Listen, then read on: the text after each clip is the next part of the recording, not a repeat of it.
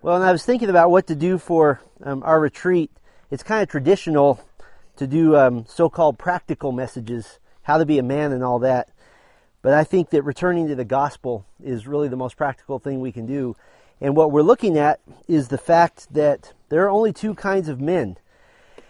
And ultimately for us, it's my hope that every person sitting here right now is a believer in Jesus Christ and has been regenerated, has been made into a new creation.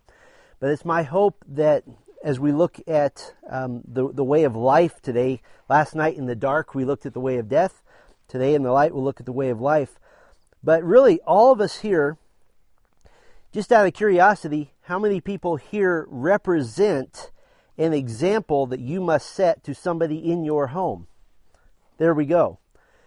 And your family and those around you will not rise above the level of your spirituality. They won't rise above the level of your faith in Christ.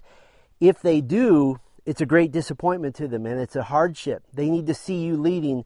And so, understanding a family that has led uh, from the man's standpoint over a course of generations, I think, is important.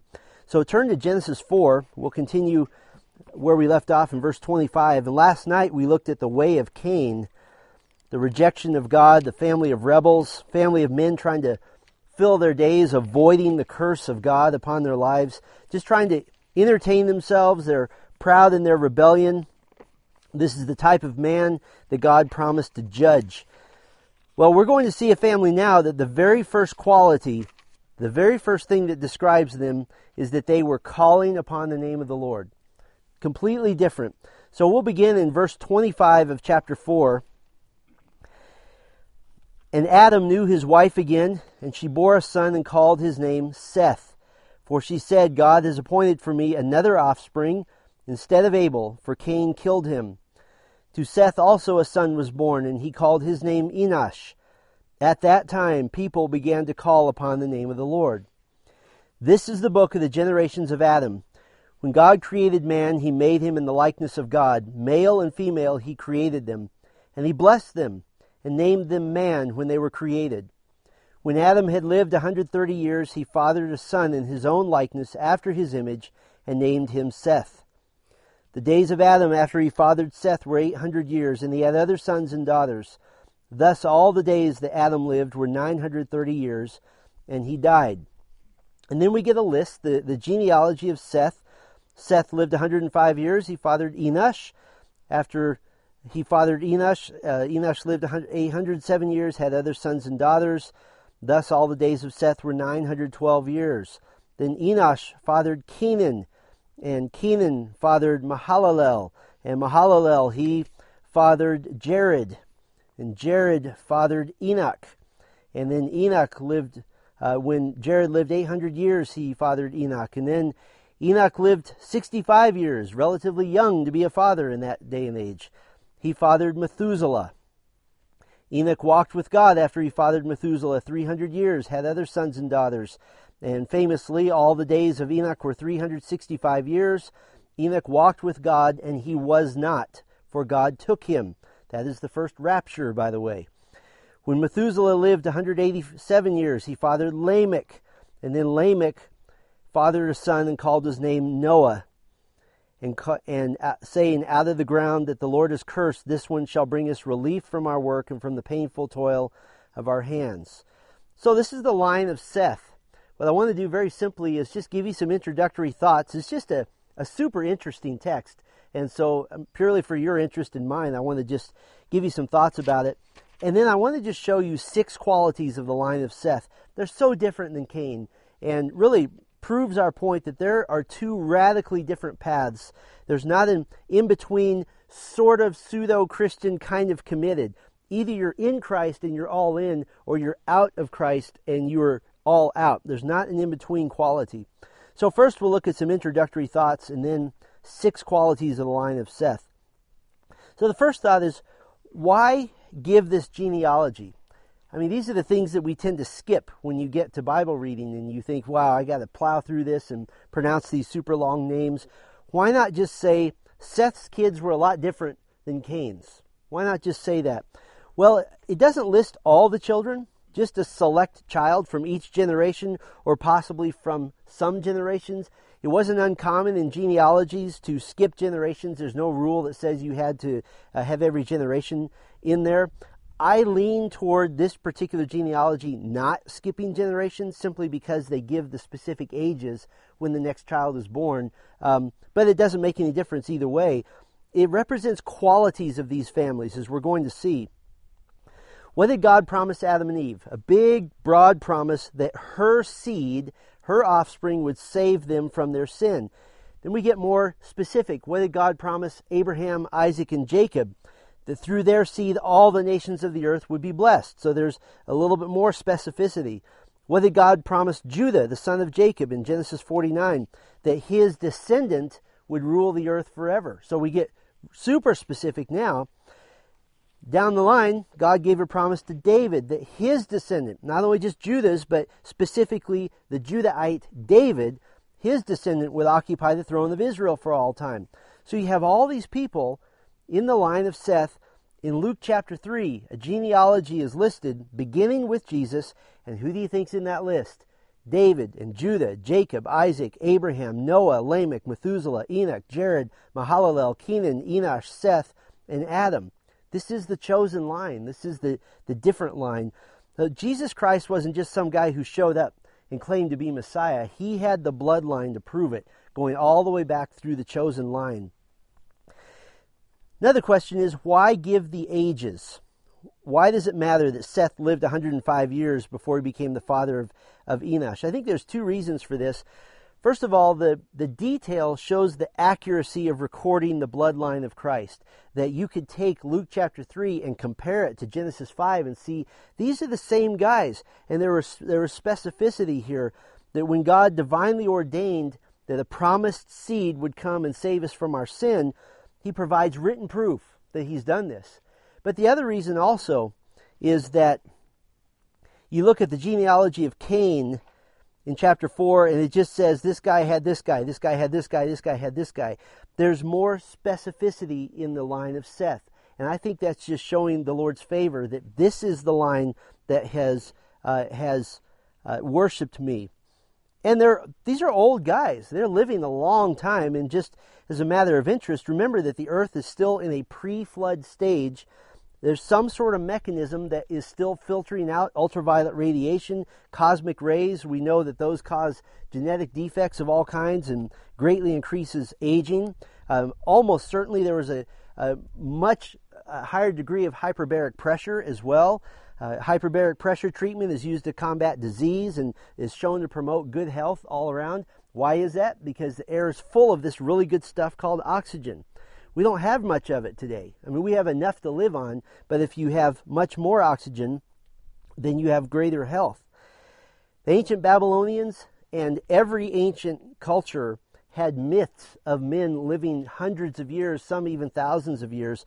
So this isn't um, this isn't unusual. Every major culture has a cultural memory of men living just immense amounts of time. Here's a note of interest as well. Verse 5 of chapter 5 is the very first obituary in the Bible. Thus, all the days that Adam lived were 930 years, and he died. Adam dies at 930, and you think, wow, what a long life. I mean, in our, in our culture now, in our day, if you live to be 85 or 90, we think that that's incredible. You might think, wow, that's, that's neat that he lived that long. But this is the first recorded death by natural causes.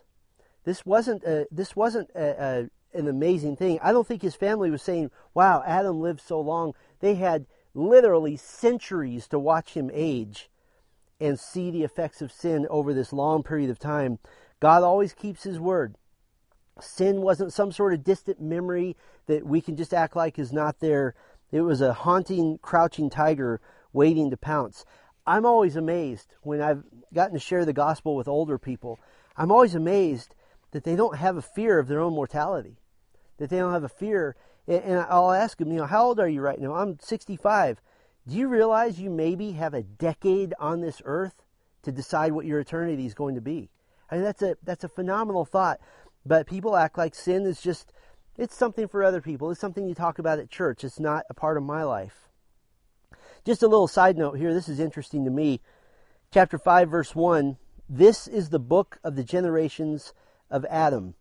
This wasn't a collection of stories that Moses heard from his grandfather. Um, it was written, it was handed down, I believe, from Adam through his descendants all the way down to Noah, maybe carrying it on the ark. And some feel that Adam wrote up to about this point in the book. It was ultimately compiled by Moses, I believe, in as an inspired text. Um, whether or not it's exactly or not doesn't make any difference. Moses wrote Genesis, but he had, uh, I believe, uh, things in writing already. The detail is is phenomenal. Now, could God just simply tell Moses directly every single detail? Absolutely. But I think it's key that it says this is the book of the generations of Adam. And what's interesting to me is that Jesus is called by Paul the second Adam, the last Adam. By the first Adam, sin enters the world. By the last Adam, we're saved from our sin. This little section ends. This is the book of the generations of Adam. Matthew 1 1 starts the book of the genealogy of Jesus Christ. And there's, there's similarities there. Same start as Genesis 5 1. So, just some introductory notes. I want to spend most of our time, though, talking about the qualities of the line of Seth. And I think by the time we're done, you'll just see they're so different than Cain. And we'll do six of them. The first quality is that they represented a new beginning. They represented a new beginning. In verse 25, Adam and Eve get another offspring, literally another seed, another son. And it indicates their belief that the promised Messiah would come through Seth. I believe that's what they believed. Seth is the substitution. He's the new life after the tragedy of losing Cain to sin and Abel to death. And this is important because it says that God has appointed for me another offspring instead of Abel. But we also see in chapter 5, verse 4, that Adam had other sons and daughters. For some reason, he believed Seth was the replacement, that he is the substitute, and I think he was right. Because through the line of Seth, ultimately Messiah would come. You notice that God doesn't leave them hanging that Cain doesn't kill Abel and God doesn't just say, wow, Adam and Eve, that's, that's kind of sad. Well, have a nice life. He makes a replacement, he makes a substitute. He doesn't let them wonder if God will be faithful to them. There's a classic illustration of God's faithfulness to give a new beginning from J. Oswald Sanders, and you may have heard this story, but I love this story. In the mid 1800s, there was a famous painting, painting hung in an art gallery. It was called The Chess Player and it's a it's a painting that shows Satan playing chess with a young man, and the devil has just made his move, and the young man is in checkmate, and the young man shows his face is in despair and defeat. I've seen this painting, and it's a it's a phenomenal work of art, and you can see the chessboard, and it's in checkmate. Well, at that time in the mid 1800s, the unofficial chess champion of the world was a guy by the name of Paul Morphy. And he went and he looked at this painting. He just stared at it for a while. And all of a sudden, he got really excited and he told somebody, Bring me a chessboard, bring me a chessboard. And he set up the pieces exactly right. And he sat in the place of the young man and he made the move that got him out of the checkmate. It wasn't actually a checkmate because apparently the painter knew less about chess than uh, the chess master did. But the line of Seth is the new beginning that Adam and Eve didn't think they would have. I mean, Abel was the priest of the family, he was the one representing them before God, making sacrifice. But Seth is the replacement. He gives them a new beginning. You know, I've, I've heard this in counseling more times than I can think about and wished it a few times in my own life. This phrase, I wish I could start over. You ever feel like you wish you could do something over again? I've been preaching messages where halfway through I think, man, I wish I could rewind this. This is not going well at all. And when my wife is going like this, you know, or this means close in prayer, um, you go, okay, we just we just got to be done. With with Cain, you remember how many times God offered him a new beginning? Five times, over and over again. Cain, repent, repent, repent, repent, repent. But he rejected the offer of forgiveness every time. But in Seth, Adam and Eve are given a new beginning. They're, they're given hope that through him a Messiah would come. So, the line of Seth, they represent a new beginning. Another quality of this family is that they demonstrated internal humility. They demonstrated internal humility, not an external religiosity, internal humility. Seth had a son, and he named him Enosh. It's a word that means mortal frailty or one who breaks. So it's he's he is recognized as one who is mortal, who ails from sin. He's frail. He's completely dependent upon God, the provision for provision of salvation. Now, why is that important? Because you compare him to Cain. Cain had a son. He builds a city for him and names it after him and ascribes to him greatness, almost like deity. But Seth recognized the frail condition of his son, and if he had read Proverbs, Proverbs didn't exist yet, but if he had, he would have resonated with the verse that says, Foolishness is bound up in the heart of a child. He would have understood that. A wise parent teaches your children, you teach them to be humble. You have to force them at first. We always gave our kids a choice. Either you humble yourself or I will humble you. Those are your two options. Those are the options that God gives us. You don't let a child get away with being indignant at punishment. If you punish a small child and they're indignant and angry about it, you keep punishing until they're humble. You don't let them be indignant because that makes it worse. You insist on repentance. As children get older, you continue to teach them to have a humble attitude because here's what happens. As kids get older, and we have some here, some teenagers, you start developing skills and abilities, and you look in the mirror and wow, I have muscles now. I'm not that skinny little kid I used to be. And all of a sudden, you start to tend to think pretty highly of yourselves. And there's an old, a bumper sticker that says, hire a teenager while they still know everything. you teach them to be humble. You teach them that they don't know what they think they know. The line of Seth, though, is characterized by humility. They demonstrated an internal humility. Another quality that exhibited that was exhibited in this family is they demonstrated genuine worship of God. They demonstrated or exhibited genuine worship of God. They weren't just religious. Chapter 4, verse 26 At that time, people began to call upon the name of the Lord. This is personal worship. This is seeking God from a position of need and dependence. They worshiped the way that they'd been taught. They brought sacrifice. They brought sacrifice by faith. They brought sacrifice by faith, looking for covering for their sin. They were hoping and looking for a future Savior.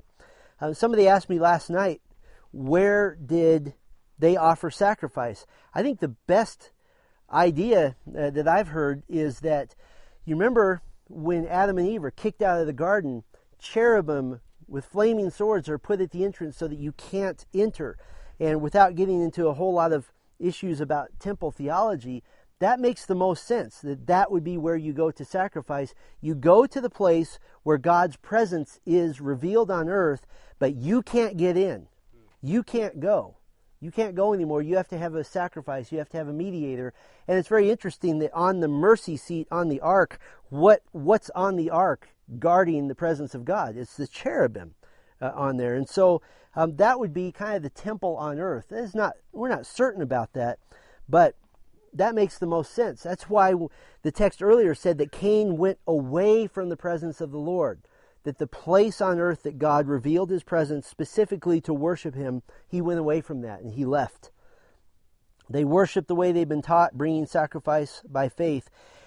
And apparently, each successive generation after Seth saw their parents seeking after God, certainly not 100% of the time. And we know that the faithfulness of this family dwindled until eventually there was just Noah.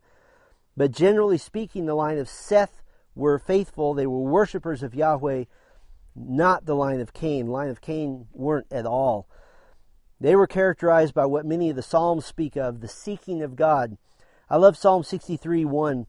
O God, you are my God. Earnestly I seek you. My soul thirsts after you. My flesh faints for you, as in a dry and weary land where there is no water. You know, that's a great verse to read to the nominal Christian, the one who says that, yeah, sure, I, am saved. I go to church once a month and and uh, my, my faith is okay. Just ask them this Is God your God? Are you earnestly seeking Him? Do you, does your soul thirst after Him? Do you have a hunger for Him? Because the, the faker will ultimately have to say, No, not really. You know, that's, that's for the real religious, that's for the disciples. How many paths are there? How many types of men? Just two. And they're widely divergent. There's nobody in between. Psalm 70, verse 4 May all who seek you rejoice and be glad in you. May those who love your salvation say evermore, God is great. So, so and so, when was the last time you just rejoiced in the Lord? That you absolutely loved what He's done for you, that you've loved your salvation so much so that you've said, God is great, and you've praised Him as a result. When somebody's just living a life that's just kind of namby-pamby, pseudo-cultural Christianity, I just, I, I guess as I get older, I get more blunt and I just tell them, I don't think you're saved. Because saved people rejoice and love their salvation. Is that guy coming close? Is he coming towards us? This will be a challenge. I'm going to yell. He's going that way. We got to cut that out of the recording. For those listening to the recording, there's a helicopter coming. So they were they were true worshipers. They worshipped Yahweh.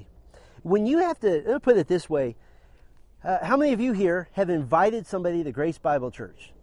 There you go. Now, okay, now, put them back up. How many of you here have invited somebody to Grace Bible Church and have them kind of go, yeah, maybe. There we go, yes. I would love sometime to ask somebody, and I've done this, ask them, why are you so hesitant to want to go worship God? What's your hesitation? Because that's a great gospel question. Why are you hesitant? because the Lord says he'll bless those who seek after him. Here's another quality of Seth's family they viewed humanity from God's perspective. They viewed humanity from God's perspective. They believed in an inherited sin nature. No self righteousness, no works based merit before God. There's a key verse here that tells us this. Chapter 5, verse 3. When Adam had lived a 130 years, he fathered a son in his own likeness, after his image, and named him Seth. Now, does that just mean that Seth looked like Adam and not like Eve? Oh, look, he's got your nose and he's got your ears. I don't think so. This is a direct contrast to the fact that God made man in his image. He made us like him. Originally, how was man made? Completely without sin. But in this case, Adam has a son in his image, Adam who is now a sinner. And they understand that he had a sin nature. And certainly after seeing the episode with Cain and Abel, they understood this. Romans 5:12 Therefore just as one man, that's Adam, sin entered into the world, and death through sin, and so death spread to all men because all sinned. My guess is that Romans 5:12 is not Adam's favorite verse in the Bible. That that's him. I mean, what a what what a thought that every believer going to heaven. I always imagine that Adam is at the gates of heaven. All the jokes say that Peter is. I always imagine that Adam is at the gates of heaven, greeting everybody coming in. Sorry about that cancer, car accident. Sorry, my fault. You know, sorry about the diabetes. I know that was awful. Sorry, sorry, sorry. Four marriages. Sorry about that. You know, that's awful. But it all it all rested on him. He was our federal head. And now he himself, knowing that it was his fault, he fathers a son in his own image. Grace isn't inherited, it isn't genetic. And for you younger people here who have parents and grandparents who love the Lord, that doesn't mean anything. That doesn't get you a single point with God. Corruption is inherited. When a sinner gives birth to a sinner, we understand that. The problem is, is that saints give birth to sinners also.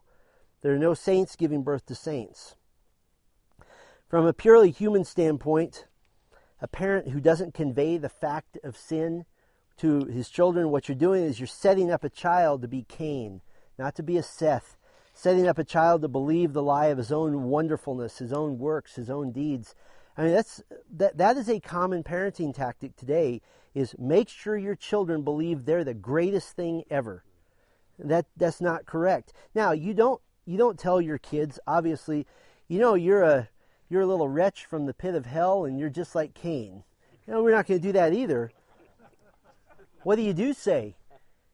You say, you have a sin problem and we gave it to you. Dad and mom gave it to you and we're sorry. But the solution is the same for all of us. We got it from our fathers who got it from their fathers. And you got it from us. And you have to find the same solution that we've found, and that is in Christ Jesus. So this family understood they had the proper view of human nature. The fifth quality we see in this family is they enjoyed the delight of God. They enjoyed the delight of God. When we compare the genealogy of Cain to Seth, as I mentioned earlier, Seth's family is just given more detail. We're told how long each man lived. When you, in, in Scripture, when you say how long a man lived, generally speaking, that's a way of giving him honor, of giving him preferential treatment, that you are honoring his life, that he lived this long. God delights in those who place their faith in him. The text of Scripture is inspired by God, it is written by the Holy Spirit, and God has honored these men by saying this is how long they lived on the earth. I love this story in Matthew 26 7 and following when a woman comes to Jesus with an alabaster vial of costly perfume and she pours it on his head. Remember what Jesus said? He said, Truly I say to you, wherever this gospel is preached in the whole world, what this woman has done shall also be spoken of in memory of her. The Lord honors those who honor him and he remembers those who remember him. Proverbs 10:7 The memory of the just is blessed, but the name of the wicked shall rot. Psalm 18 says that God saves us because he delights in us. It's a, it's a wonderful concept. Psalm 35 says to give praise to the Lord because he is the one who delights in the welfare of his servant.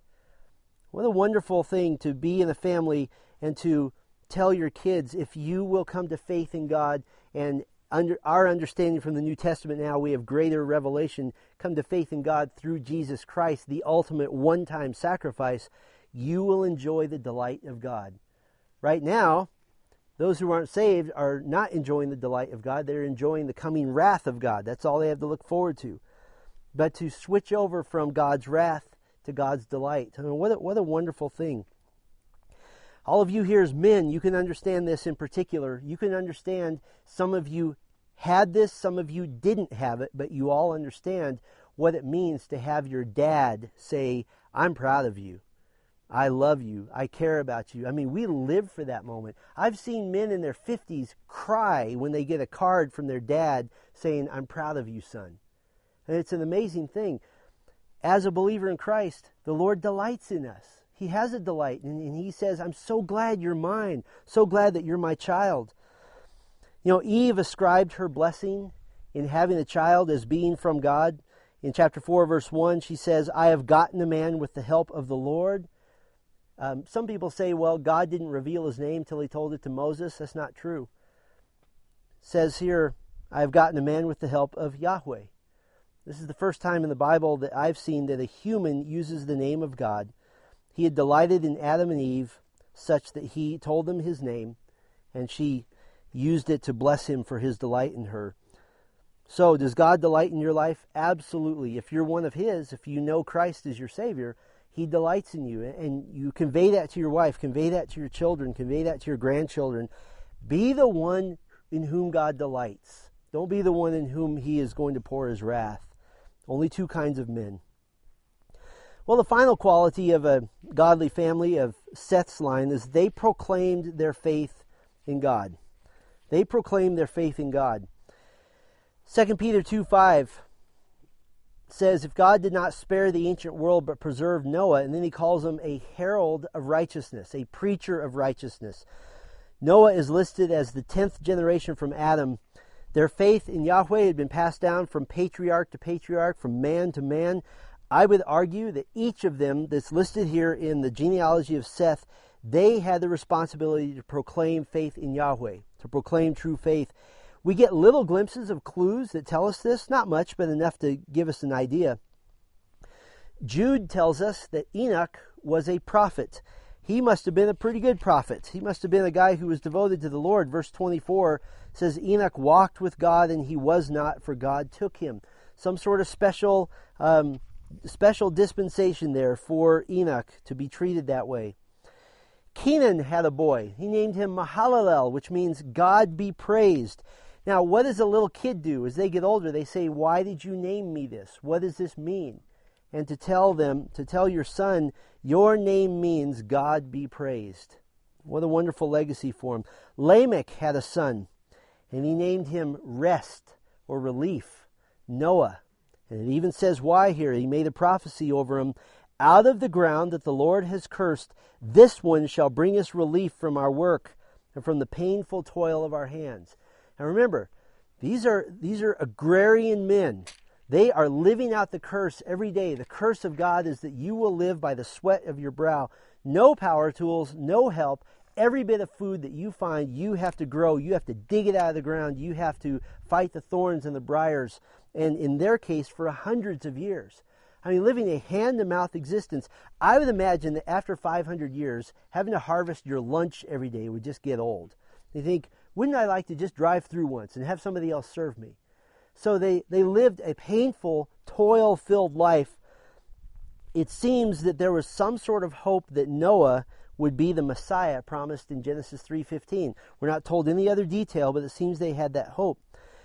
There's a sense in which it came true though. Noah would be the instrument of condemning the world. He preached righteousness for a century and the world didn't respond. They didn't respond, and there wasn't a single convert except in his own family. If you do the, the math and the genealogies here, one of the reasons I tend to, to believe this is an exact genealogy is that uh, by the time the flood came, none of Noah's predecessors, even Methuselah, uh, were alive uh, at that point. So, what would they proclaim? I mean, what was their message? They didn't have a Bible. What did they proclaim? If we put together what they knew, we can put together their gospel message and see if it sounds familiar. They worshiped and they sacrificed together, explaining the need for a sacrifice. That would be the first element. They explained the need for a sacrifice. Certainly, they would tell others about Adam and Eve and the fall, how they used to live in Eden, and it may be, even be that there was actually a place they could point to where Eden was or used to be. So what are they doing? They're going back and they're proclaiming a right anthropology, a right view of man. Adam and Eve used to be um, perfected, but they fell in sin. What else would they proclaim? Well, they would proclaim that God gave a promise that the seed of a woman would crush the head of the serpent. And certainly they knew about the serpent. They knew about Satan in some form. They had some understanding.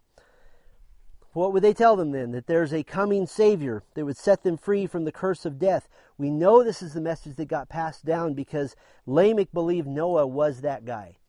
And what did he say? That he will set us free. He will bring us relief or rest. So he even names him rest. I think probably they passed down the story of Cain and Abel as well. We know this from Cain's line. Remember he told his wives, Ada and Zillah, he said, he said, Watch out, I'm ten times worse than Cain. This is five generations later. They knew about Cain and Abel. That story was passed down of a man who worshiped God in contrition on one side, Abel, and a man who would not bend the knee to the Lord, Cain. So in, in Seth's line, the business of seeking the lost wasn't just for the preacher. The whole family, they were all preachers of righteousness. They were preachers of a true salvation, an internal work of faith. And you contrast this with Cain's family, whether they lived for, they lived for the new house, for the new car, for the new wives, for the new conquests. They were trying to do everything to make the curse seem less bad than it really was. But the line of Seth, their children saw that their fathers were waiting for a Messiah, and that was clearly passed down, waiting for relief for the curse. Cain's family, comfortable with the curse, reveling in the curse, trying to live and take advantage of what they saw as the advantages of the curse. The curse to them was was free license to sin and to do so, proving that might makes right. You think Cain is bad? I'm worse. I kill men just for insulting me. Don't cross me. Very, very different. The family of Seth, though, they, they love God, they worship God, they teach their children to do so. They're actively involved in the ministry of God's Word, His kingdom, and God showed His delight in them. I, I don't think that the line of Seth could imagine that thousands of years would pass before Messiah would come, and then thousands of more years before Messiah would come again. I mean, they didn't have a clue about that. Every generation that came, they thought maybe, maybe this is it. Maybe this is when the Savior will come. Cain and Abel, most likely, you know, they, they, they either played together or they worked together.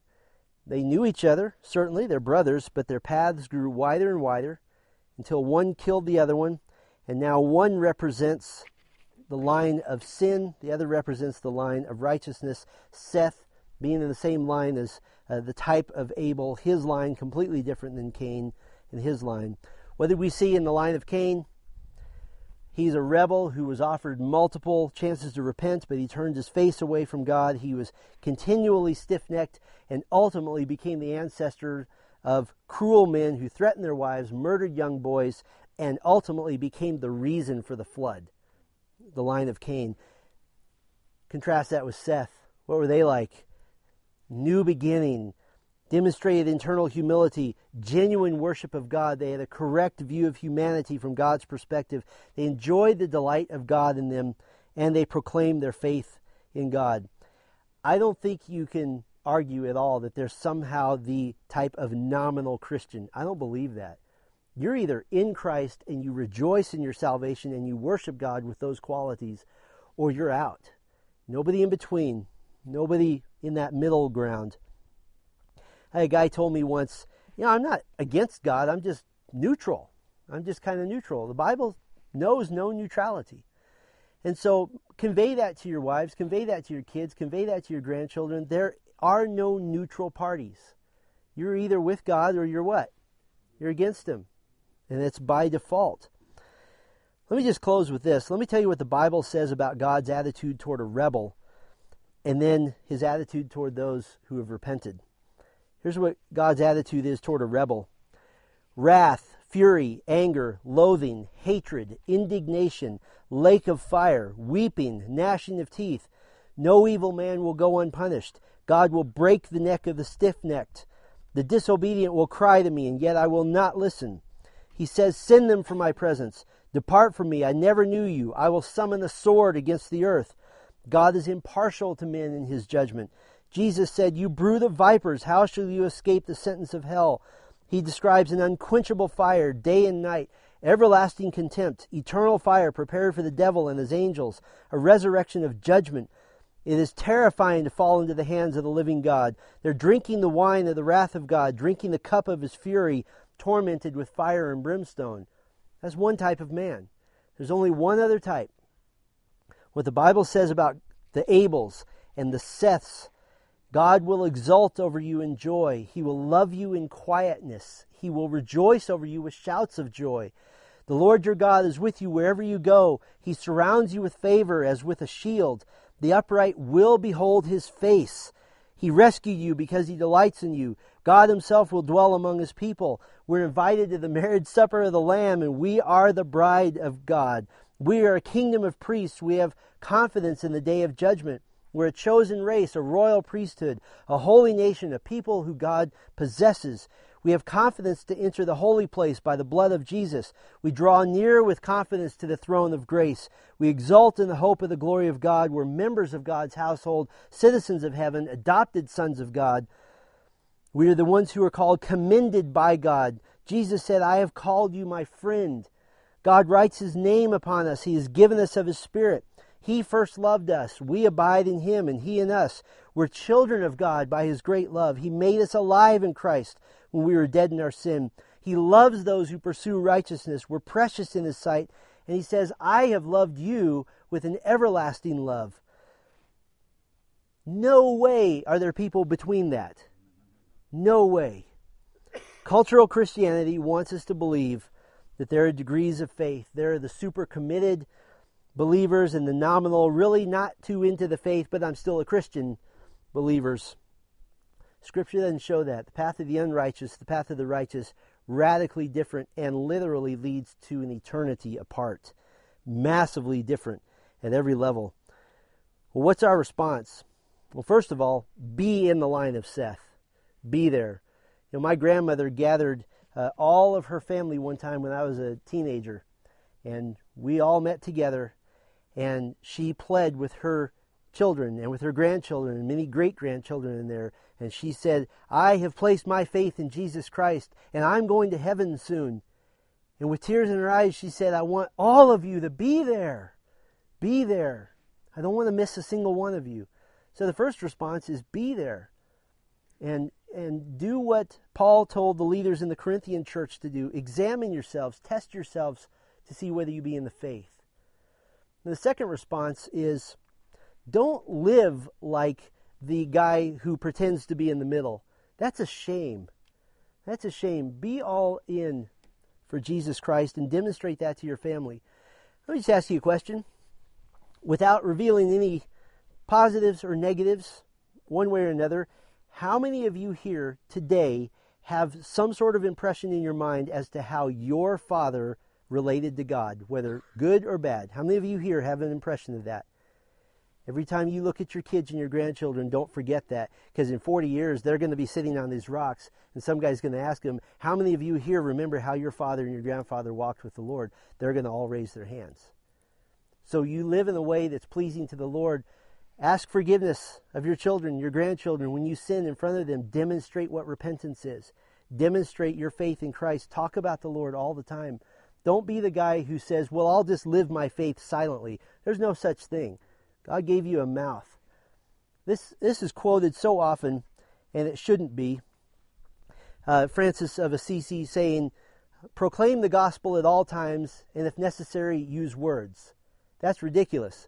Proclaim the gospel at all times, and especially use your words. Talk about the Lord. Lead your family. Tell them, We are in a special line.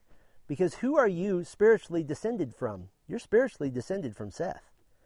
And so we're to act like it and do so at a massively different level. Every time you get up on a Sunday morning and say, ah, we can skip church, no problem. What did you just tell your kids? The worship of God is optional.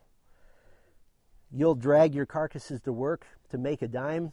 When you have the flu, when you have all kinds of things, and you wake up and one child has a sniffly nose, oh, whole family better skip church.